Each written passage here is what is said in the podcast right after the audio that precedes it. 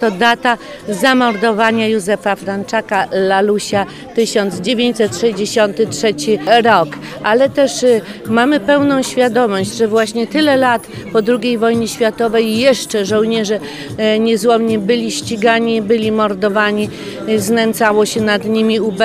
i tak naprawdę e, to im zawdzięczamy to, że Polska nie stała się kolejną sowiecką republiką, bo właśnie z ich martyrologii, z ich poświęcenia wyrosła Solidarność i potem Wolna Polska. Więc musimy pamiętać, tym bardziej w tych czasach, kiedy z podstawy programowej chcą usunąć żołnierzy wyklętych i kiedy aresztowano 120 tysięcy znaczków gotowych do emisji upamiętniających 1 marca Dzień Żołnierzy Wyklętych ustanowiony z inicjatywy świętej pamięci prezydenta profesora Lecha Kaczyńskiego.